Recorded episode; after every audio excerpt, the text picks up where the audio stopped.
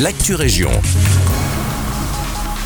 Bonjour à tous, ici Victoria pour l'actu région de ce lundi 2 octobre.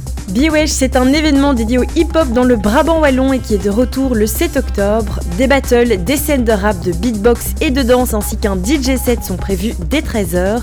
Les battles sont ouvertes aux jeunes de 10 à 26 ans et l'événement se déroulera au centre culturel de Cours-Saint-Étienne. Pour réserver votre ticket, n'hésitez pas à vous rendre sur le site du centre culturel du Brabant Wallon.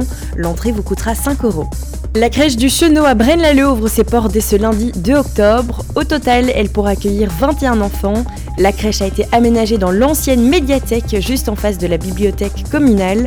Tous les âges coexisteront dans une grande pièce de vie avec le moins de barrières possible. Il y aura aussi un dortoir, une cuisine et un joli jardin dans lequel Frédéric François, directrice, espère créer un potager. Si vous cherchez une activité à faire entre amis ou en famille dimanche prochain, une journée du jeu d'échecs est prévue à Nivelles. De quoi s'amuser entre amis ou en famille. Au programme, tournoi pour les moins de 20 ans, stand d'initiation, vente de littérature et bien plus encore.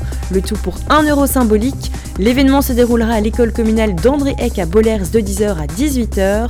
Pour vous inscrire, n'hésitez pas à envoyer un mail à échec.pascal.pols à gmail.com. C'est la fin de cette Actu Région, merci de nous avoir écoutés.